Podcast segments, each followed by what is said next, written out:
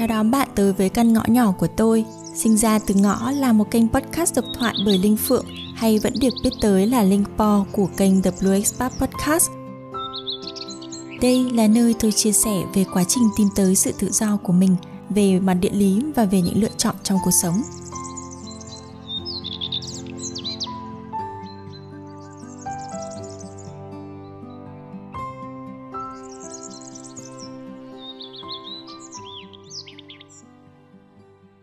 Số podcast ngày hôm nay đã từng được đăng ở trên The Blue Expat Podcast vào tháng 3 năm 2019. Về chủ đề học ngoại ngữ là một cái chủ đề mà cũng có nhiều bạn nghe podcast cũ của mình quan tâm và đặt câu hỏi và gửi yêu cầu tới mình để chia sẻ. Ờ, nhưng mà tại sao mình lại chọn để chia sẻ lại ở trên sinh ra từ ngõ về uh, những cái số podcast này nó không chỉ là nằm về cái những cái giá trị mà những cái tập này nó có thể mang lại cho một số bạn có nhu cầu Ờ, và đặc biệt là những cái lời khuyên liên quan tới việc học ngoại ngữ. Mà còn ngoài ra là trong cái quá trình mà tìm kiếm sự tự do ấy, tất cả những cái sự tự do mình tìm được từ việc là mình có những cái kiến thức mới từ việc là mình có thể đi du học đến uh, công việc kể cả trước khi đi du học đến cái công việc của mình thì ngoại ngữ luôn luôn đóng một cái vai trò quan trọng trong cái quá trình tìm đến sự tự do thì mình nghĩ rằng ngoại ngữ nó giống như là một cái tấm vé vào cửa ấy. Nó dẫn mình đến một cái thế giới khác để chúng ta có những cái nguồn hiểu biết mới hơn nhiều hơn. Chúng ta có thể uh, khám phá được những cái tiềm năng nào đấy bên trong mình. Và thêm vào đó là chúng ta có thể hòa nhập vào một cái văn hóa khác và một cái cộng đồng khác để tìm hiểu được những cái nền văn hóa đấy và những con người đấy và mở ra cho mình những cái lối đi riêng những cái con đường tự do cho mình trong tập podcast lần này thì mình sẽ chia sẻ về bốn bí kíp mà mình rút ra được trong quá trình học ngoại ngữ của mình. Trước khi mà vào nội dung chính thì mình sẽ nói qua một chút về background ngoại ngữ của mình. Bản thân mình thì hiện nay là có ba ngoại ngữ là tiếng Anh, tiếng Đức và tiếng Ý. Tiếng Anh thì mình đã học và đang sử dụng thường xuyên hàng ngày. Còn tiếng Ý thì mình đã có được bằng Intermediate, nó có thể tương đương với trình độ B2 từ hồi năm 2012-2013 và tiếng Đức thì mình đã có bằng B1 năm 2017. Tất nhiên là để nói lại về khả năng nói thì mình vẫn tự tin nhất là với tiếng Anh rồi. Còn tiếng ờ, Đức thì mình học để mà thi lấy bằng B1 khi mà mình à, đăng ký cư trú ở Đức thì mình có phát một cái yêu cầu là phải hoàn thành cái, cái yêu cầu tiếng Đức là đến trình độ B1 và tiếng Ý là mình lúc trước khi mà vào Ý học ấy thì mình có học cùng với những cái bạn mà học tiếng Ý để mà sang để mà học đại học. Và sau đấy thì mình cũng học các khóa học tiếng Ý khi mà sang đến nơi nữa. Tuy nhiên là mình học ở Ý nhưng mà mình học chương trình thạc sĩ bằng tiếng Anh. Cho nên là cái việc sử dụng tiếng Ý của mình nó nặng về phần là giao tiếp và mình có thể tự tin là hồi trước mình giao tiếp trong tiếng Ý rất là tốt. Nhưng mà mà để nói về ngữ pháp và cái khả năng mà đọc viết của mình thì mình không tự tin nhiều lắm đâu Bây giờ mình sẽ đi vào nội dung chính của ngày hôm nay là bốn bí kíp để làm sao để học ngoại ngữ thật là hiệu quả nhé. Điều đầu tiên mình muốn nhắc nhở bạn khi mà xác định học ngoại ngữ ấy, đó là phải biết và xác định rõ là mình học tiếng này để làm gì. Nếu như bạn mà có lý do là học tiếng Anh để mà bạn đi du học thì bạn phải nghiên cứu các cái hướng là những bạn đi học cái nước đấy thì bạn phải học để thi được một cái bằng tiếng Anh nào như IELTS hay là TOEFL để mà bạn đi du học ở nước đấy. Thì bạn sẽ ôn thi theo cái bằng như thế và bạn sẽ học cái tiếng để mà cho phục vụ cho việc đi du học của bạn. Nghĩa là phải đủ khả năng để bạn có thể nghe nói, đọc, viết, có thể đến lớp và nghe giảng, có thể làm bài luận rồi đọc sách và học tập được. Còn nếu như bạn muốn học tiếng Anh với một cái mục đích là để làm một uh, hướng dẫn viên du lịch chẳng hạn.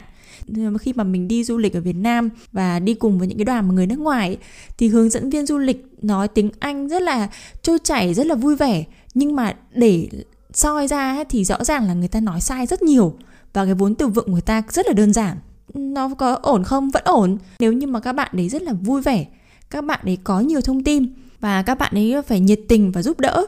thì những cả du khách ấy, họ sẽ rất là vui. Lúc trước mình sang à, Thái Lan và đi du lịch và có những cái tour mình đi cùng cái bạn hướng dẫn viên du lịch bạn ấy nói sai cực kỳ nhiều luôn. Mà nói giọng kiểu tiếng Anh của Thái nó buồn cười lắm. Nhưng mà những cái người trong đoàn thì vẫn rất là happy ai cũng rất là vui. Bởi vì bạn ấy rất là nhiệt tình bất cứ một cái câu hỏi này đặt ra thì bạn có thể trả lời được. Nghĩa là bạn có thể hiểu những cái khả năng của nói của bạn ấy hạn chế thôi. Nhưng mà vẫn tốt, mọi người vẫn thích.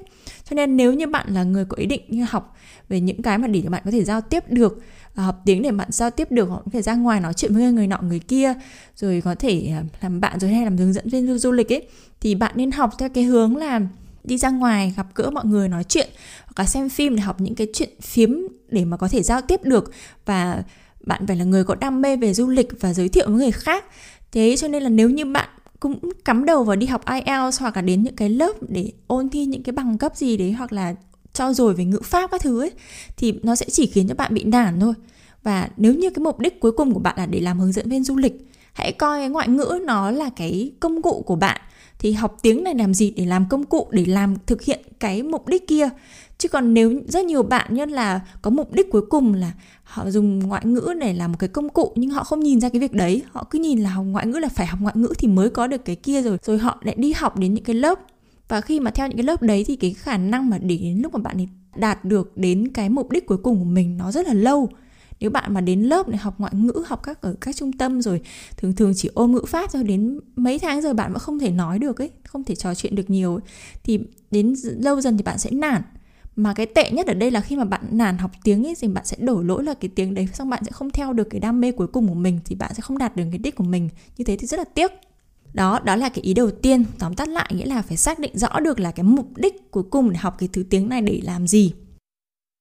cái bí kíp thứ hai mà mình muốn chia sẻ mọi người ở đây là hãy học từng thứ một lúc một. À, nghĩa là bạn chỉ nên học một thứ tiếng một lúc thôi đừng có ôm đồng đồng hai thứ tiếng cùng một lúc một. Bạn có, vẫn có thể học được nhiều thứ tiếng cùng một lúc nhưng mà nên có một cái một cái thứ tiếng quan trọng và bạn học được có cái nền tảng vững chắc với cái thứ tiếng đấy đã. Thì sau đấy hãng tiếp tục học thứ tiếng tiếp theo và trong quá trình học thứ tiếng tiếp theo thì vẫn tiếp tục trau dồi cái thứ tiếng mình đã học lúc trước như vậy thì nó có thể tối ưu hóa cái khả năng ghi nhớ trong bộ não của bạn về cái thứ tiếng đấy mình nhớ lại một chia sẻ của một trong những khách mời trên The Blue Expat Podcast đó là tác giả trẻ Dương Linh của cuốn sách Nhật Bản đến và yêu. Thì bạn có một cái sự so sánh với tiếng Nhật như là một cái anh người yêu. Cái sự so sánh của bạn ấy có một cái ý đồ khác nhưng mà mình cũng xin mượn cái sự so sánh của bạn ấy ở đây để mà nói về cái việc học ngoại ngữ này đấy là nếu như mà chúng mình yêu một anh cùng một, một lúc thôi hay yêu một cô một lúc thôi tập trung vào một cái cô đấy thì nó sẽ đỡ mệt hơn rất là nhiều khi mà phải yêu hai cô hay hai anh cùng một lúc đúng không? Nói vui một chút thế thôi, nhưng mình nghĩ là cái ngày bình thường của chúng ta hiện nay là đã có rất là nhiều thứ mà nhiều việc phải làm rồi. Cho nên là nếu như mà chúng ta còn san sẻ cái thời gian ít ỏi mà chúng ta dành cho việc học ngoại ngữ, cho nhiều thứ ngoại ngữ cùng một lúc và hai thứ ngôn ngữ đấy đều mới thì nó rất là khó. Nếu như bạn nào muốn làm như thì mình nghĩ là cũng được thôi. Nhưng mà nó sẽ phải có những cái lưu ý khác và mình sẽ không thể nào mà bao trùm nó được ở trong cái tập podcast ngày hôm nay bí kíp thứ ba mà mình muốn nhắc đến với mọi người ở đây đó là hãy tỉnh táo như người lớn nhưng mà tiếp thu như một đứa trẻ. Ví dụ như một cái đứa trẻ thì rõ ràng là cái đầu óc của nó nó nó không có nhiều thông tin để tiếp thu mỗi ngày cho nên cái khả năng mà chúng nó có thể thẩm thấu được tất cả những cái thứ mà chúng nó được nghe thấy và được uh, biết đến là về ngoại ngữ thì chúng nó có thể thẩm thấu được rất là nhanh và chúng nó học rất là nhanh. Nhưng chúng nó không có cái khả năng chất lọc được là cái nào nó phù hợp với nó bạn hãy tưởng tượng là khi mà đếm những cái gia đình khác nhau với những cái gia đình đấy đều có những đứa trẻ mà dưới 3 tuổi mà chúng nó bắt đầu có thể bập bẹ nói được rồi ấy, thì cái cách mà một đứa trẻ nói chuyện thì nó phản ánh được là bố mẹ nó như thế nào ấy có những đứa trẻ là nói rất là khéo rồi văn vẻ nọ kia, bởi vì rõ ràng là trong gia đình đấy là có người là luôn luôn nói chuyện với chúng nó và biết cách để nói chuyện và để cho kích thích cái khả năng học nói của đứa trẻ lên. Khi mà nó được nghe rất là nhiều thì chúng nó nó học được nhiều, chúng nó nói được nhiều, đúng không? Có những gia đình mà không dành quá nhiều thời gian để nói với con hoặc là để cho nó được học nói thì nó sẽ nói chậm hơn hoặc là cái câu cú của nó sẽ hoàn toàn là khác. Và chúng ta thì lại may mắn hơn những đứa trẻ là chúng ta biết được nhiều hơn, chúng ta tỉnh táo hơn, chúng có thể, chúng ta có thể chất lọc được là thông tin nào, chúng ta có thể học vào cái nào à học cái kiểu gì là phù hợp với mình. Chúng ta có thể sáng tạo và có rất là nhiều cách để mà học, thay vì như bọn trẻ con nó chỉ nghe nó bắt chước thôi. Nhưng mà chúng ta phải bắt chước bọn trẻ con trong cái chuyện đấy đấy là chúng nó học thụ động một cách rất là giỏi nghĩa là chúng nó nghe lại và chúng nó bắt chước lại. Có một điểm khiến cho khả năng học tiếng Anh của mình hồi bé rất là kém. Đấy là vì mình hay, mình làm đứa giỏi toán nghĩa là mình là một cái đứa có tư duy là cái gì cũng phải đặt câu hỏi được. Vì sao nó lại như thế này và phải giải thích được cái điều đấy? Tất nhiên là hồi xưa cái khả năng uh, tư duy của mình vẫn còn nó vẫn đơn giản và nó thô sơ và nó thấp rồi nên mình luôn luôn có kiểu so sánh với cả tiếng việt ấy. Và mình không hiểu tại sao câu nó phải cấu trúc như thế này tại sao động từ lại phải đặt ở đây. Mình luôn luôn thắc mắc những cái điều đấy và luôn luôn cần một cái lời giải thích. Nếu như không nhận được một cái lời giải thích thì thôi mình sẽ không học nữa và chính vì cái tư duy đấy mà mình cũng đã mất một khoảng thời gian là không học được tiếng Anh bởi vì mình không thích nó không thấy là nó logic. Và cái kết luận từ tư duy ngớ ngẩn hồi xưa đấy của mình đấy là chúng ta nên hiểu là cái ngôn ngữ ấy, nó có những cấu trúc và nó có cái sự hình thành của nó mang cùng với cả yếu tố về văn hóa lịch sử và các thứ rồi. Cho nên là khi mà chúng ta học một cái ngôn ngữ nào đấy khác thì chúng ta luôn luôn phải tiếp cận nó như là chính nó. Có nghĩa là mình nghe được cái gì thì mình biết à nó là như thế. Và thẩm thấu nó vào thôi. Như là những đứa trẻ khi mình dạy chúng nó một cái từ ở đấy, chúng nó nói sai, mình cứ nói lại rồi nó nói. Thế thôi, nó cũng chỉ bắt chiếc lại, cố nói lại thôi. Không thể nào mà khi học tiếng ý rồi mình lại so là, ôi rồi cái này nó không giống tiếng anh. Không, khi mà chúng ta học sang tiếng ý thì chúng ta phải trôi tiếng anh đi, hãy quên tiếng anh đi và hãy tiếp cận tiếng ý như là một đứa trẻ hoàn toàn là mới tinh chưa biết một cái điều gì cả.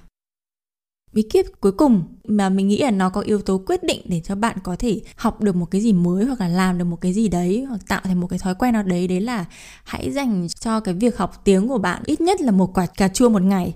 Tại sao lại một quả cà chua một ngày? Bởi vì nó xuất thân từ một cái phương pháp gọi là Pomodoro mà mình cũng đã nhắc trên ờ, blog của The Blue Expert Podcast rồi. Phương pháp Pomodoro này là gì? Nghĩa là bạn cứ làm 25 phút một và 5 phút nghỉ. Thì 25 phút đấy nó là cái thời gian mà bạn có thể tập trung ấy thì mình nghĩ là nếu như bạn muốn học một cái ngoại ngữ mới thì bạn phải dành thời gian cho nó và mình đề ở đây là ít nhất là một quả cà chua một ngày mình nghĩ là nếu như bạn đã không thể nào dành ra 25 phút một ngày trong 24 tiếng của bạn để mà học một ngoại ngữ mới, thì cách tốt nhất là bạn bỏ ngay ý định học ngoại ngữ đi cho đỡ mệt đầu. Còn nếu như bạn vẫn muốn học thì phải cố gắng tạo ra cho mình ít nhất 25 phút mỗi ngày để học nó. Và 25 phút này thì bạn nên làm gì? Không nhất thiết là bạn phải mua một quyển sách về xong rồi là ngồi học. Hoàn toàn là cái sự sáng tạo ở đây là của bạn. Bạn có thể chọn một cái cách nào đấy phù hợp với bạn nhất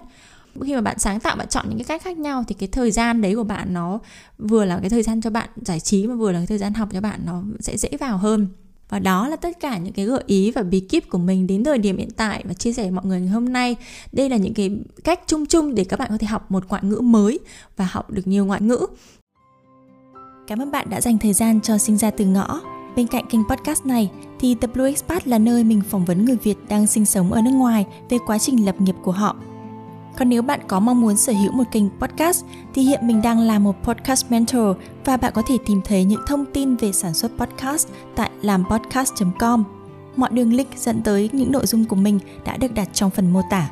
Xin cảm ơn và hẹn gặp lại bạn ở những lần tới.